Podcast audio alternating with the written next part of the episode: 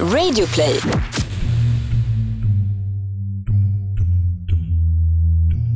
I vanliga fall när man hör mig som heter Mattias Bergman så lyssnar man ju på misslyckade brott. Men idag är det någonting annat, för vi ska prata misslyckade makthavare. Just det, jag heter Andreas Utterström och jag gör ju de här två poddarna med dig Mattias. Och misslyckade makthavare det är ju alltså en slags valårspolitikvariant av misslyckade brott där vi pratar om politik som har gått åt skogen och det finns det faktiskt en hel del av. Vi pratar om ministrar som begår brott, förtroendevalda som slåss och eh, allmänna politiker som inte kan hålla handen utanför syltburken utan vill mygla till sig pengar och olika saker. Och vad handlar det här avsnittet om? Jo, vi ska prata om det oprövade kortet som blev minister men fick avgå på rekordtid efter ett eh, långt slarv kan man säga.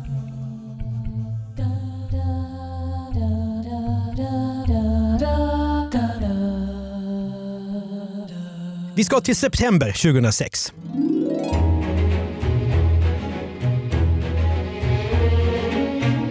Svenskarna har tröttnat på sommarplågan Botten Anna. Prinsessan Madeleine och Jonas Bergström har varit ihop i fyra år. Fyra stormiga år. Christer Fuglesang laddar för att få skjutas upp i rymden. Och vi är inne i en stenhård valrörelse. Lyssna här bara.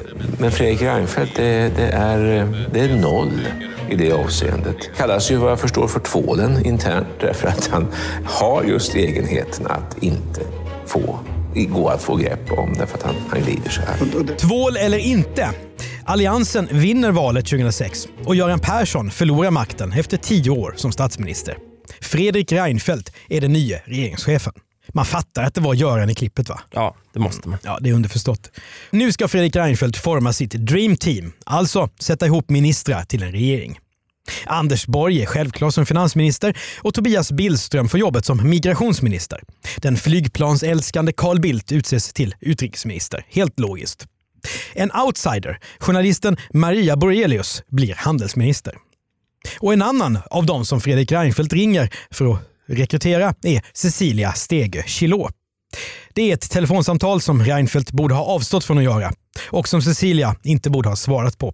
Varför ska vi mycket snart få lära oss. Men först, vem är Cecilia Stege Chilot? Jo, hon kommer ur den blå moderata rörelsen. Och hon har betat av några typiska jobb som moderater brukar ha. Ledarskribent på Svenska Dagbladet, tankesmedjan Timbro och någonting så pass mm, speciellt som stiftelsen Fritt Näringsliv. Vad, vad är det för speciellt med den då?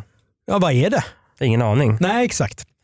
Cecilia Stege har kallats nyliberal, men det är en etikett som hon själv inte tycker om. Cecilia Stege är dock en typisk moderat ur sin generation, född på 60-talet. Som Anders Borg, Per Schlingmann eller Fredrik Reinfeldt.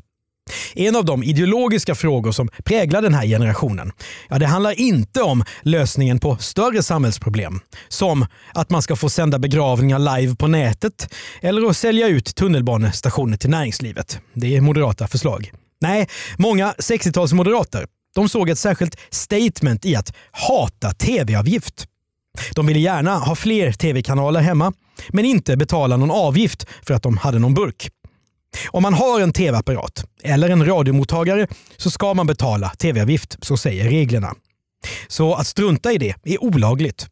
Fast Moderaterna skulle nog kalla det för civil olydnad. Så här har Fredrik Reinfeldt själv berättat om det hela. Här finns en som har, har glömt. Eh, här finns eh, de som eh, har haft en ideologisk grund för detta.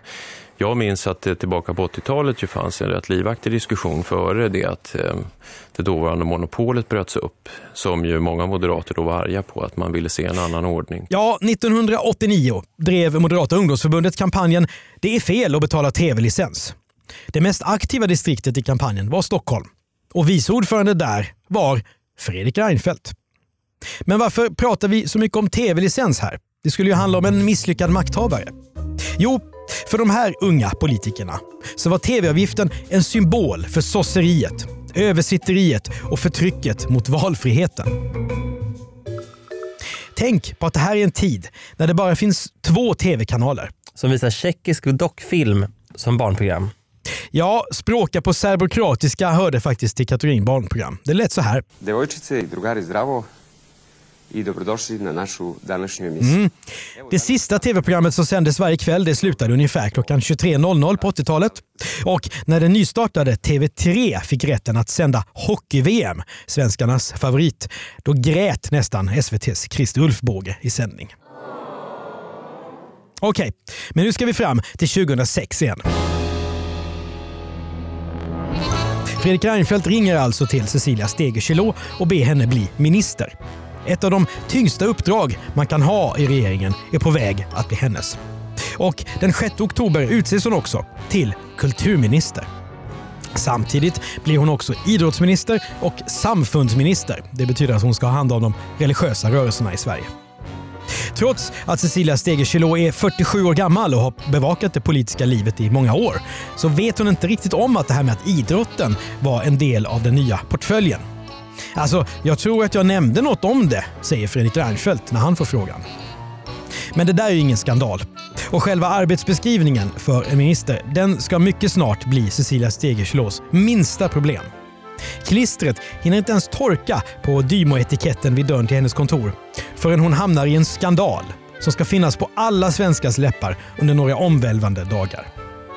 För redan dagen efter att den nya alliansregeringen har presenterats, lördagen den 7 oktober, då medger både Cecilia Stegö och hennes kollega handelsministern Maria Borelius att de har haft barnflickor utan att betala skatt för dem. Vad är det för allvarligt med det här då, Andreas? Jo, det är ju inte pengarna i sig utan att eh, vanligt folk måste betala skatt för sina barnflickor och då vill man att de folkvalda ska göra samma sak. Tror jag i alla fall. Väl talat. För nu börjar medierna också vädra morgonluft. För om de nya fräscha ministrarna struntar i skatten så kanske det finns någonting annat på dem också. Journalisterna tänker att den nya regeringen verkar vara rookies. Tydligen har Fredrik Reinfeldt inte kollat upp sina ministrars bakgrund tillräckligt. Det skulle aldrig ha hänt med Göran Persson, typ.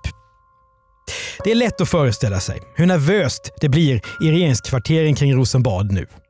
Vad kan det finnas mer bland de nya ministrarna som kan komma fram och ställa till det för regeringen? Om bara ett par veckor ska finansminister Anders Borg presentera sin viktiga statsbudget. Och då kan man inte ha någon medieskandal om myglande ministrar som snor allt medieutrymme.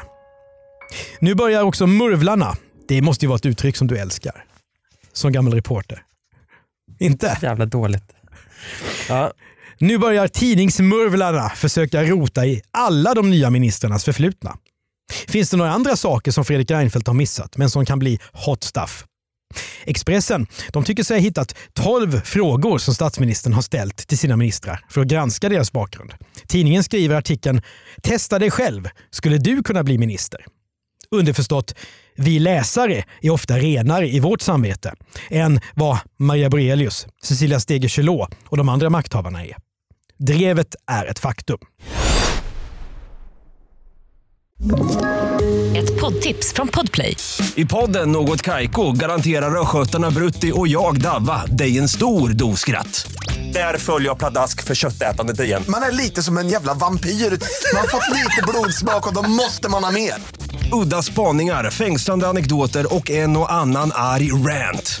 Jag måste ha mitt kaffe på morgonen för annars är jag ingen trevlig människa. Då är du ingen trevlig människa, punkt. Något Kaiko, hör du på Podplay. Därför är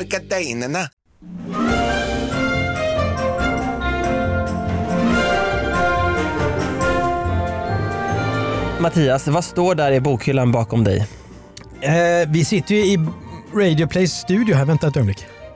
Jo men titta, det är ju våran bok. Just det, Misslyckade brott som eh, kom ut för några veckor sedan. Misslyckadebrott.se är ju sajten där man kan läsa mer om själva boken, men vi kan ju också berätta lite grann om den. Ja, det, 11 case. Just det, våra favoriter kan man säga. Det är Silja Line-terroristen, det är Sabbatsabotören och det är mutad fotbollsspelare. Ja men precis. Det verkade ju oerhört eh, uppgjort att boken skulle stå här bakom oss. Men det var det inte. Nej, vi hade ingen aning. Misslyckadebrott.se, där kan du läsa boken Misslyckade brott. Låt oss gå fram fyra dagar till. 11 oktober 2006. Nu kommer det fram upprörande uppgifter om Cecilia Stege Chilot. Vad har hon gjort? Har hon flyttat en stor förmögenhet till ett skatteparadis? Har hon låtit skattebetalarna stå för hennes privata utgifter? Har hon kanske rent av använt narkotika? Inte alls. Det tunga, viktiga avslöjandet är Cecilia Stege har inte betalat tv-avgift. på över 15 år. Radiotjänsts VD, Radiotjänst är det statliga bolaget som hanterar tv-avgiften. Deras VD Lars Lindberg han kollar i sin kunddatabas. Och visst, Sveriges nya kulturminister har brutit mot lagen. Det kan bli dyrt att inte betala tv-avgiften. Om du har skaffat tv eller bytt till färg-tv kan du anmäla det under kontorstid på telefon 90 200. Om Cecilia Stegö hade varit näringsminister eller infrastrukturminister eller någonting annat hade hon kanske inte hamnat i lika stor skottskugga. Men i egenskap av kulturminister är hon högsta politiska chef över public service. Alltså Sveriges Radio, Sveriges Television och Utbildningsradion. Då kan man inte strunta i när tv-pejlarna från Radiotjänst vill göra sitt jobb. Inte ens om man skulle ha ideologiska argument för att man inte gillar tv-avgift. Det här är inte heller någon penningfråga för Cecilia Steger TV-avgiften vid den här tiden är 1968 kronor per år. Det är en kaffelatte i veckan. Cecilia Steger och hennes man har tillsammans tjänat över 1,2 miljoner kronor per år. Nu jagar Sveriges journalister både Maria Borelius och Cecilia Steger Deras pressekreterare överöses med frågor. Ministrarna försöker gömma sig och ser enligt egen uppgift sina trädgårdar fyllas av reportrar. Två gamla journalister som gör alla fel här. Det finns inga som är så dåliga på att hantera medieskandaler som journalister själva. Gömmer sig, blir arroganta, skyller ifrån sig. Kan det ha att göra med att vi tycker att medier är så viktiga? Jag tror, jag tror det är rent mänskligt att när du blir pressad kan du inte tänka klart. Mm. Det, det, är därför såna, såna här eh, duktiga eh, krishanterare med rätta tjänar mycket pengar för att de kommer dit och, och ser saker och ting lite ut, utifrån. Mm. Tror du det här säget som man ofta hör att innan man är i ett drev kan man inte förstå hur det är. Tror du att det är sant eller är det en glidning? Nej, det tror jag absolut. Innan du har haft en hjärtinfarkt förstår du inte vad en hjärtinfarkt är. Vi får väl se. Hur som helst, Cecilia Stege Chilot försöker som motattack här kalla till en presskonferens för att försöka avstyra skandalen. Jag läste mycket utomlands, bodde i studentkorridorer och var ilsken mot tv-monopolet. Som borgerlig studentpolitiker var jag inte direkt ensam. Så säger alltså Cecilia Steger Och det är sant att i Tyskland får man visserligen inte in svensk tv, men det hjälper inget vidare. Nej, därför att jag har redogjort för det som jag har gjort och nu är det färdigt. Kan ni respektera det? Nej, det... Kan ni respektera det? Vad? Att, det, att jag har redogjort och att det är färdigt nu. Tack. Men tycker du att du skulle ha betalat de här skatterna? SVT-hatare eller inte. Cecilia Steger tycks ändå ha anat att det här med licensfusket skulle kunna bli ett problem för henne som minister. För bara fem dagar innan Fredrik Reinfeldt ringde henne så anmälde hennes man att de har en TV. Och Cecilia Steger är faktiskt i gott sällskap i den nya regeringen. För nu kommer det fram att den nya migrationsministern Tobias Billström, han har också struntat i Radiotjänsts fakturor. När jag flyttade hemifrån 1996 valde jag att inte betala eftersom jag inte tyckte att SVT producerade några bra program. Det argumentet får inte jättemånga poäng va? Lördagen den 14 oktober. Allt rasar vidare och Fredrik Reinfeldt tvingas nu sitta i en radiostudio och berätta för Sveriges Radios bandhund Thomas Ramberg att Maria Borelius avgår. När han ändå sitter och svettas framför mikrofonen i Ekots lördagsintervju blir Reinfeldt såklart pressad också om Cecilia Steger Medierna har tagit sin första skalp, alltså Maria Borelius. Och då gäller det för Cecilia Steger att ha en strategi för att hon inte också ska ryka. Och Andreas, du pratade ju tidigare om att många journalister som hamnar i drev, de väljer att gömma sig. Ja, och hon gör samma sak. Hon gör precis samma sak. Hon isolerar sig, hon svarar inte på frågor. Som en frusen sibirisk utter gräver hon ner sig i väntan på våren. Men Cecilia Steger kommer inte undan. Hon blir polisanmäld för sitt licensfusk.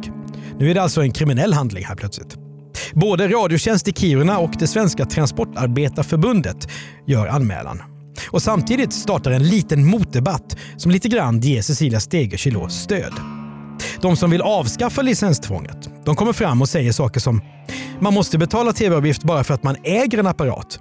Varför tar man inte betalt för hur mycket man tittar på istället? Eller varför räcker det att ha en licens för varje hushåll? inte det diskriminerande mot alla singlar? Jag har hört inifrån Moderaterna att Stege Chilò ville göra en grej av det här. Alltså att hon skulle använda det här att hon inte betalat eh, tv-licens för att väcka opinion och få svenska folket med sig. Men det funkar ju inte därför att då, i så fall skulle någon kunna säga att jag vill inte betala skatt för jag gillar, jag tycker inte att staten levererar kvalitet. Eh, alltså tänker jag inte betala skatt. Det är ungefär samma resonemang och det där funkar ju inte när man är politiker så att allt det där följer platt till marken. Mm. Men om vi zoomar ut lite grann, 15 år utan att man betalar tv-avgift. Vad är det egentligen för program som Cecilia Stege har kunnat se utan att göra rätt för sig? Ja, Elisa. Då, då så. Men vad fan, jag snackar. Vad har du med God afton och välkomna till Söndagsöppet. Ja, idag är det första advent. Mm, det, det...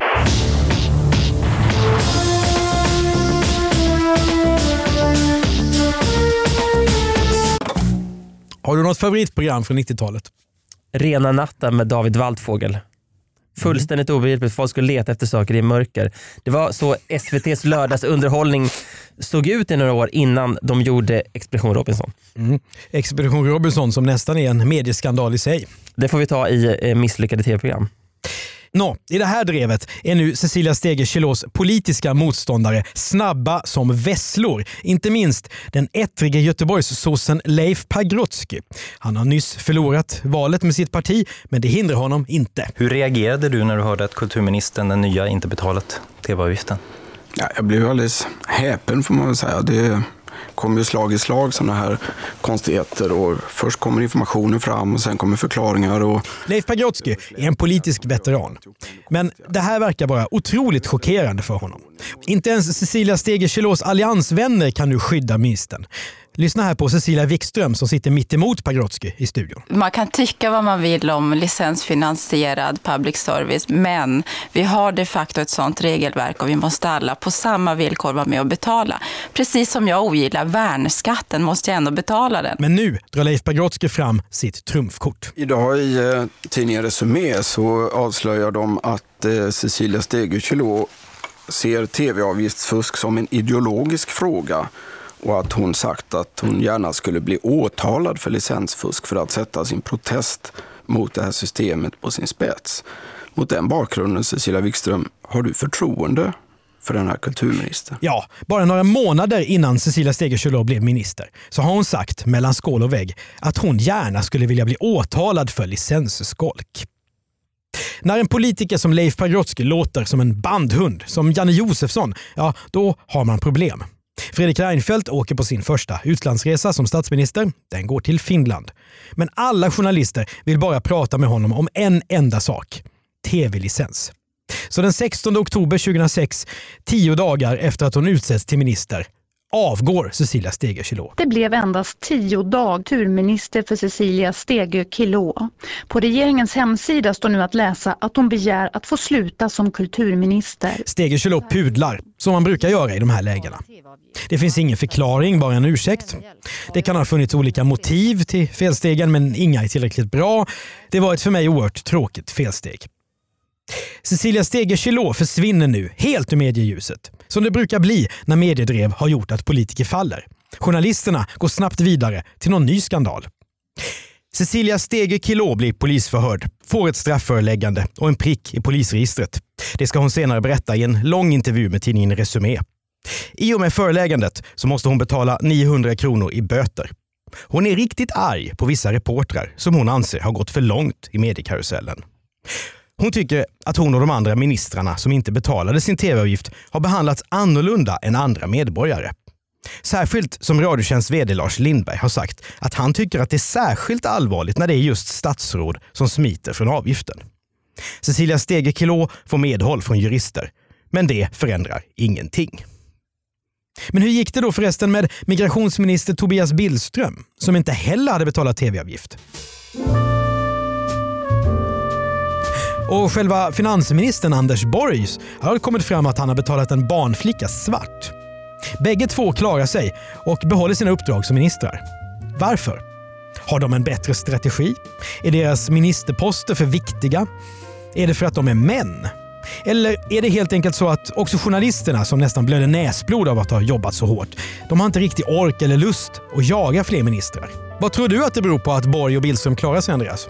Ja, men antingen beror det på att både journalister och väljare helt enkelt inte orkade med fler skandaler just då. Eller kanske var de bättre på krishantering, det kommer jag inte ihåg riktigt. Eller så fanns det också en viss skadeglädje, en slags extra växel när det handlade om att fälla någon som tidigare har ingått i den egna yrkeskåren. Så kan det också vara. Det har du rätt i. Bra, bra argument. Vad händer sedan? Ja, Cecilia Stegö hon blir PR-konsult. En vanlig reträttpost för politiker som har lämnat kansliet. Hon blir rådgivare på PR-byrån Springtime och styrelseproffs, bland annat i försvarsjätten Saab och på bryggerier. Det är hon än idag. De politiska journalisterna då? Ja, de fortsatte såklart att granska makthavarna. Under alliansregeringens år fick även ministrarna Sven-Otto Littorin och Sten Tolgfors avgå. Liksom statssekreteraren Ulrika Schenström som också lämnade Rosenbad. Fredrik Reinfeldt var statsminister till 2014 då han avgick på valnatten. Men så sent som 2013 virvlas det faktiskt upp en tv-avgiftsdebatt kring statsministern. Han hade nämligen inte betalat tv-avgift för sin bostad i Sagiska huset utan slangat på den licens som regeringen stod för. Han borde betala, säger Radiotjänst då. Men Fredrik Reinfeldt, han klarade sig även den gången.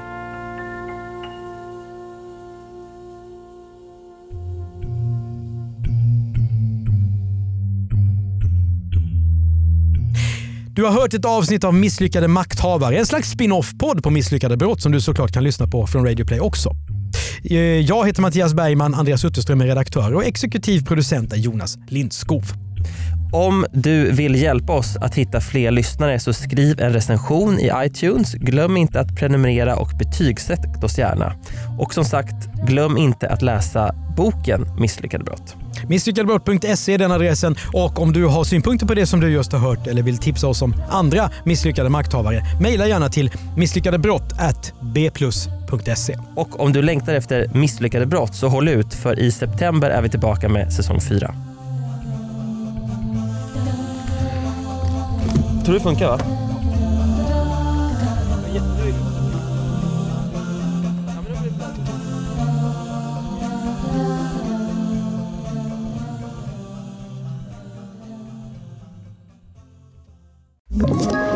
Ett poddtips från Podplay.